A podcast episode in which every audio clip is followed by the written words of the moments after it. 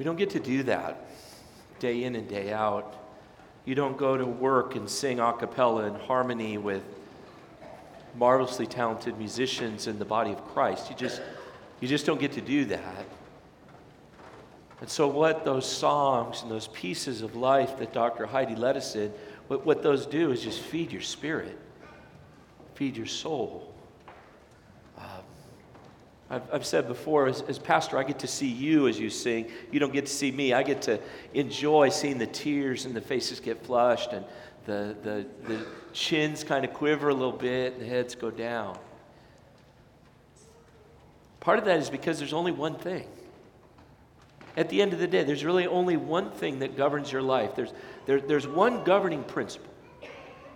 And, and you can play with that and you can mess with that and you can say, well, I got one A and one B and all, but there's really only one, there's really only one thing that governs and guides your life.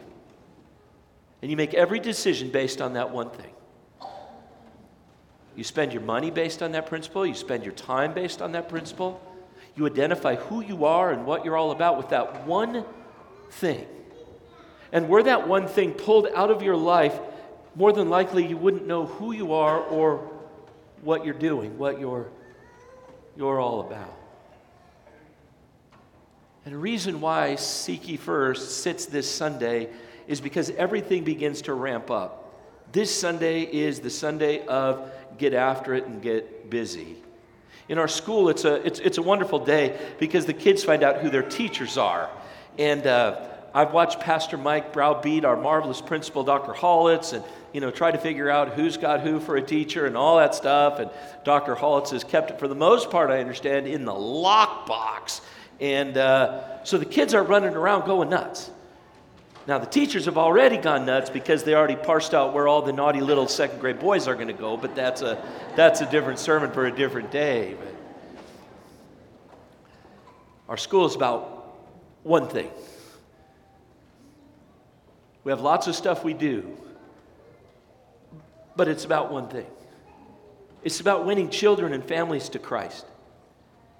That's the one thing. And we do that with math and science and relationships and athletics. And we do it with music and we do it with chapel and we do it with relationships and we do it with warmth and grace and kindness and sometimes with discipline. But the goal at the end of the day for our school is that kids know Jesus like this. And we send them back as little infiltrators into your families. And we do that with great intention.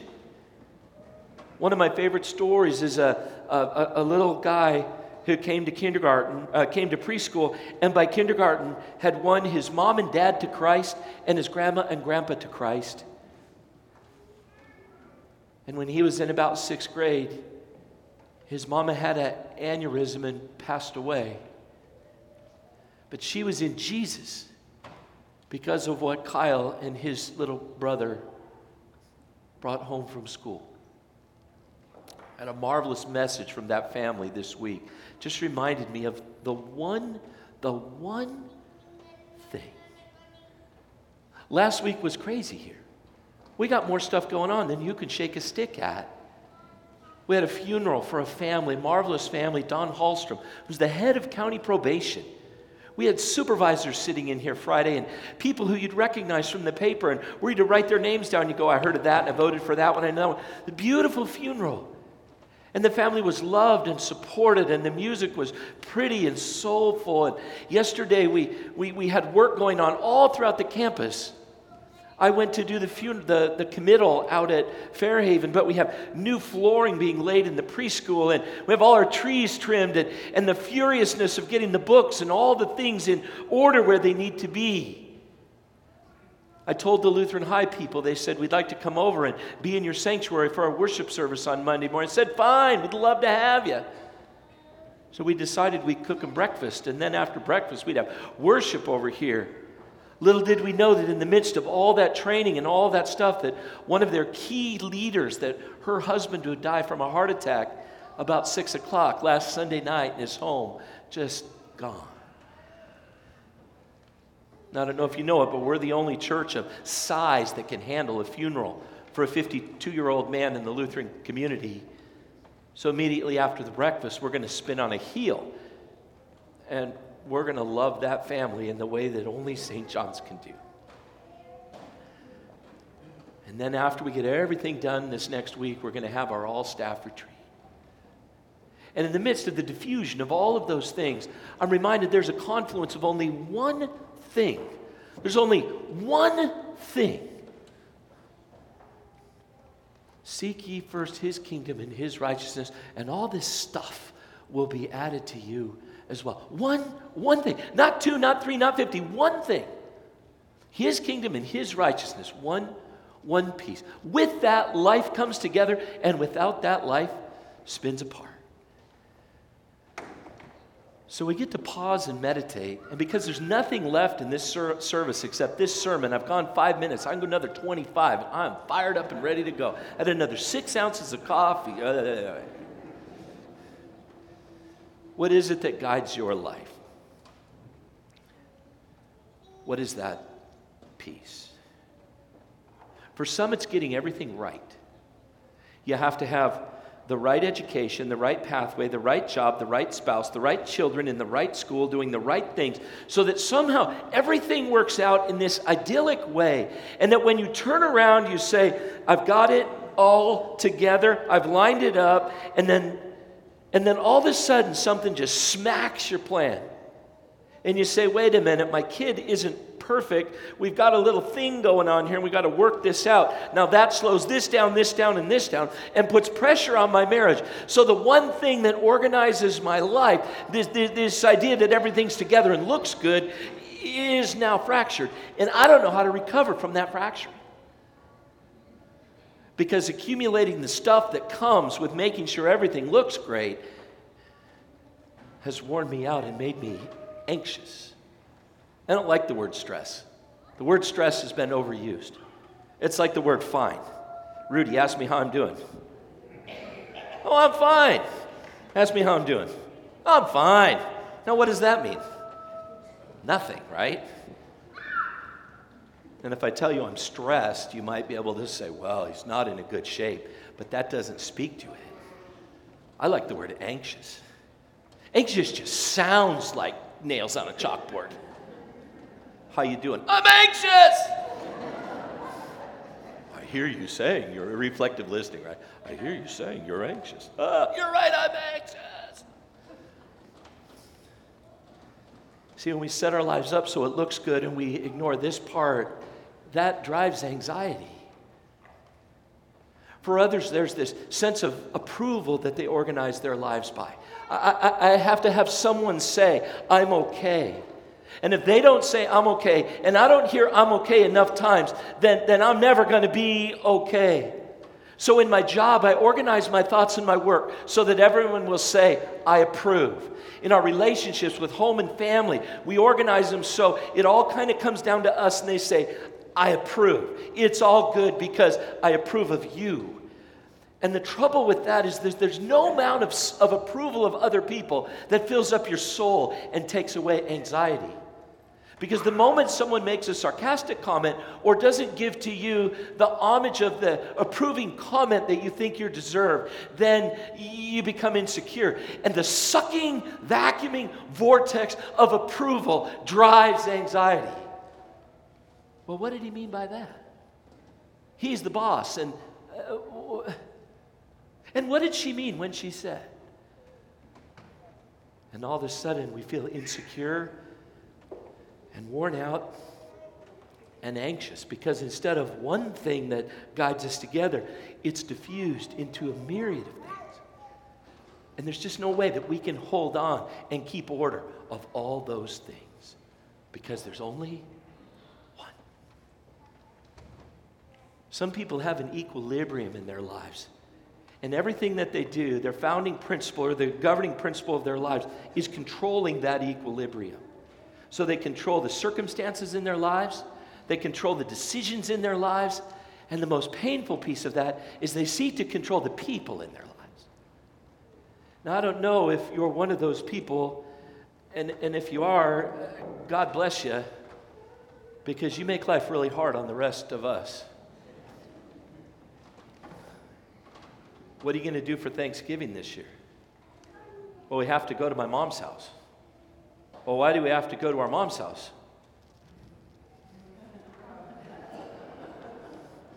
We've been married 20 years. Do I have to tell you why we have to go to my mom's house? Because she'll pitch a fit if we don't go, because it's her little way of controlling the family. With a passive aggressive comment, with a little slight, with a little something. For a while, we, we, we nod and laugh because that's just kind of the way family works. That's the way that friendship works. And, and then eventually something calcifies in our heart. We say, Yeah, I'm done with that. You will not make my decision for me. This year, just to show you that we're independent, we're going to Hawaii. And we're not just going for Thanksgiving Day, we're going for two weeks. So, how do you like that? We're in charge of our, we're in control of our life. We're independent and all of that stuff. And if you want to see someone who the, the, the one thing in their life is control, you want to see them freak out? Watch as the relationships dissolve and crumble around them. Because the gathering of control and the pain that goes with losing control, it's the one thing for them. What's your one thing? Seek ye first the kingdom of God and his righteousness, and all these things will be added to you. He doesn't seek, say, seek first all the things, and then I'll give you the righteousness. He says, seek first the righteousness, and all this stuff will come afterward. God first. Our daughter, who I saw snuck into church with her mom today, Sarah went to APU. And while she is at APU, her worst nightmare was true. We told story after story after story about Sarah and soccer and all those things. And now that she's here, I've got to watch this a little carefully. As you know, kind of now she's grinning at me. That's good. we made an investment sending her to Azusa Pacific University, and I don't regret one dollar that we spent or one dollar that we have to pay back. God first. This week, I talked to one of the men who will be coming for our all staff retreat, a former youth pastor from Orange Presbyterian named Jim Burns. And Jim is something else. There was a kind of a rat pack of youth pastors in Orange County when I was a kid. And I wasn't a part of that because I was a little too young. And now these guys are in their 60s, and you just, you just never catch them. And it was guys like Ridge Burns and Chap Clark and Doug Fields and Jim Burns. And these guys are now the kind of the proud papas of the youth movement in the 70s and the 80s in Orange County, which was a phenomenal thing. Actually, your former youth pastor, Byron Porish, was a part of that crew. And so I called Jim Burns on a whim in San Clemente and I said uh, to, his, to his assistant, I said, Could you tell him that we'd like at St. John's Orange to have him come and lead a portion of our all staff retreat. I say, be sure you tell him it's orange, and he'll smile. So the phone rings and it's her, and she says, Can you please hold for a call from Dr. Burns? I said, Absolutely. She said, I just want you to know he smiled when he heard St. John's Orange. He said, It, he said, it brought him back. You know, it brought him back to where he began. And and where he started. And we began to talk about the similarities and the commonalities of mission and ministry and, and the one thing and all of those pieces. And, and, and I asked him about his family, and he asked me about mine. And, and, and he goes to, Azusa, he teaches at Azusa Pacific University. His daughter went to Azusa Pacific University, and I believe she's almost done. And uh, his daughter and my daughter would have went to school at the same time. Not that they would know each other, but but we talked about our children's experiences. And one of the very cool things that my daughter said was her heart was strengthened as she went to school there. First things first. Jim Burns then told me the story about Dr. Wallace, who was sitting in the gym at the Felix Center watching a basketball game and he was called to be the president of the university. He was thinking and swirling about vision and direction and all of those things. And, and on the wall of the gym was painted God first. And Dr. Wallace said, That's it, God first. It's God first on the soccer field, it's God first in the chapel, it's God first in the classroom. It's God first to help and care for students who are struggling in that time of life. It's, it's God's first as, as professors reach out and care for students. It's, it's God first as there's conflict and painful things that go on. It's God first at a Azusa Pacific University because there's only one thing. Seek first his kingdom and his righteousness, and all the stuff will be added unto you his kingdom. The kingdom of God, initiated in Christ. The man preaching, Jesus of Nazareth, there in Matthew 6, he's the focus of the kingdom. He's the one guy who ushered in the one kingdom that brought focus and vitality, who rules that kingdom not with judgment or with a, a, a, a stick in his hand, pounding his people into submission. Rather, he rules with love and kindness sitting with that, pe- with that group of people that day, preaching the best sermon ever preached in the history of the world. Focused on how to love and care, the things that are blessed and the things that are, bringing a group of people from this to this because there's only one thing embodied in Jesus. His life on the cross for you and me, the one thing, grace of God in that kingdom our sins forgiven, our lives restored, our hurts healed, our broken pieces mended together. One thing, one kingdom, and one righteousness. My father played football in high school. He was a super good football player. This was in the 40s and 50s. I mean, that was, uh, he was born in 34, so by 1950, he'd be 16 and, and that whole thing. But he, he, he played football in Barron. Someone grabbed me after church. They said, You know where Barron, Wisconsin is? I said, I've been to Barron, home of Bush's Baked Beans. It's phenomenal. I have one Hardee's, one Ironworks, and that's about it. It ain't much. But my dad had a jersey, and on the jersey was number 39. It was maroon and gold, and it was faded, and it was little. And, and my brother and I would put that jersey on, and then we'd play football. And we'd say, I'm dad. I'm dad. Throw me the ball. I'm dad. Give me the ball. I'm dad. I'm dad. And there was something that just made you tough when you wore that jersey. Throw the ball, go deep, break the tackle. There was just something that made you more confident. I don't know if, if it was the, the coldness of the Wisconsin was wind, uh, uh, woven into the fiber. I don't know if it was the number. I don't know if it was magic pixie dust from Barron Minnesota and Bush's Baked Beans. I don't know. But there was something about putting that on. And even when it was pulling over little tummies or big tummies, there was something special about that jersey when we put it on that reminded us of our dad. It's kind of like the righteousness of God. Little Ella put on the righteousness of God today.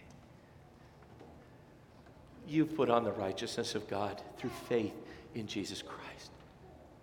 God does not look at you and say, What a loser. God looks at you and says, You are my dear child. He looks at you and says, I love you more than you could ever love yourself. I approve of you more than you could ever approve yourself. And the seal of that is my death on the cross for you. One thing wear the jersey of the Savior with the cross emblazoned across the heart to mark you as one who's been redeemed in Jesus. One, one thing. Your lives and my lives are going to go nuts in the next three weeks. And we're going to take a quick respite on Labor Day weekend. We're going to take a big deep breath and we're going to go, and we're going to blow and go until Thanksgiving. Guaranteed. Got Dr. Hollitz up in the front row of the balcony giving me some of this. In all of the confluence of that stuff, don't get lost in the turmoil. Let the stuff be the stuff. And let the main thing be the main thing. Seek ye first his kingdom and his righteousness and all the stuff day by day will work out just fine. Would you sing with me?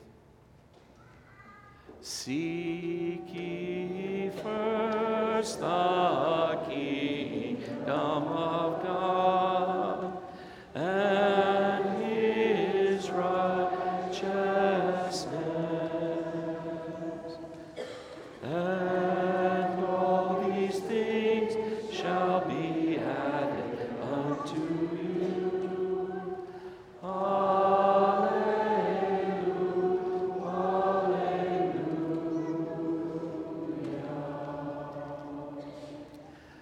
is God first, primary in our lives. Grant us, Lord, not to lose that. What we have today, we hold on to because your Spirit continues to convince us by your word spoken in us and among us that we belong to you and that fear and anxiety are replaced with faith and hope. Be with us in these next kind of chaotic three weeks. Help us remain grounded to you in the middle of all the stuff we have to do. Allow us to work our way back through all of the tasks and decisions and things that be made. And that at the end of the day, you would reach out with a warm hand. That you would draw us back to yourself, your kingdom, your righteousness, your love. In Jesus' name we pray.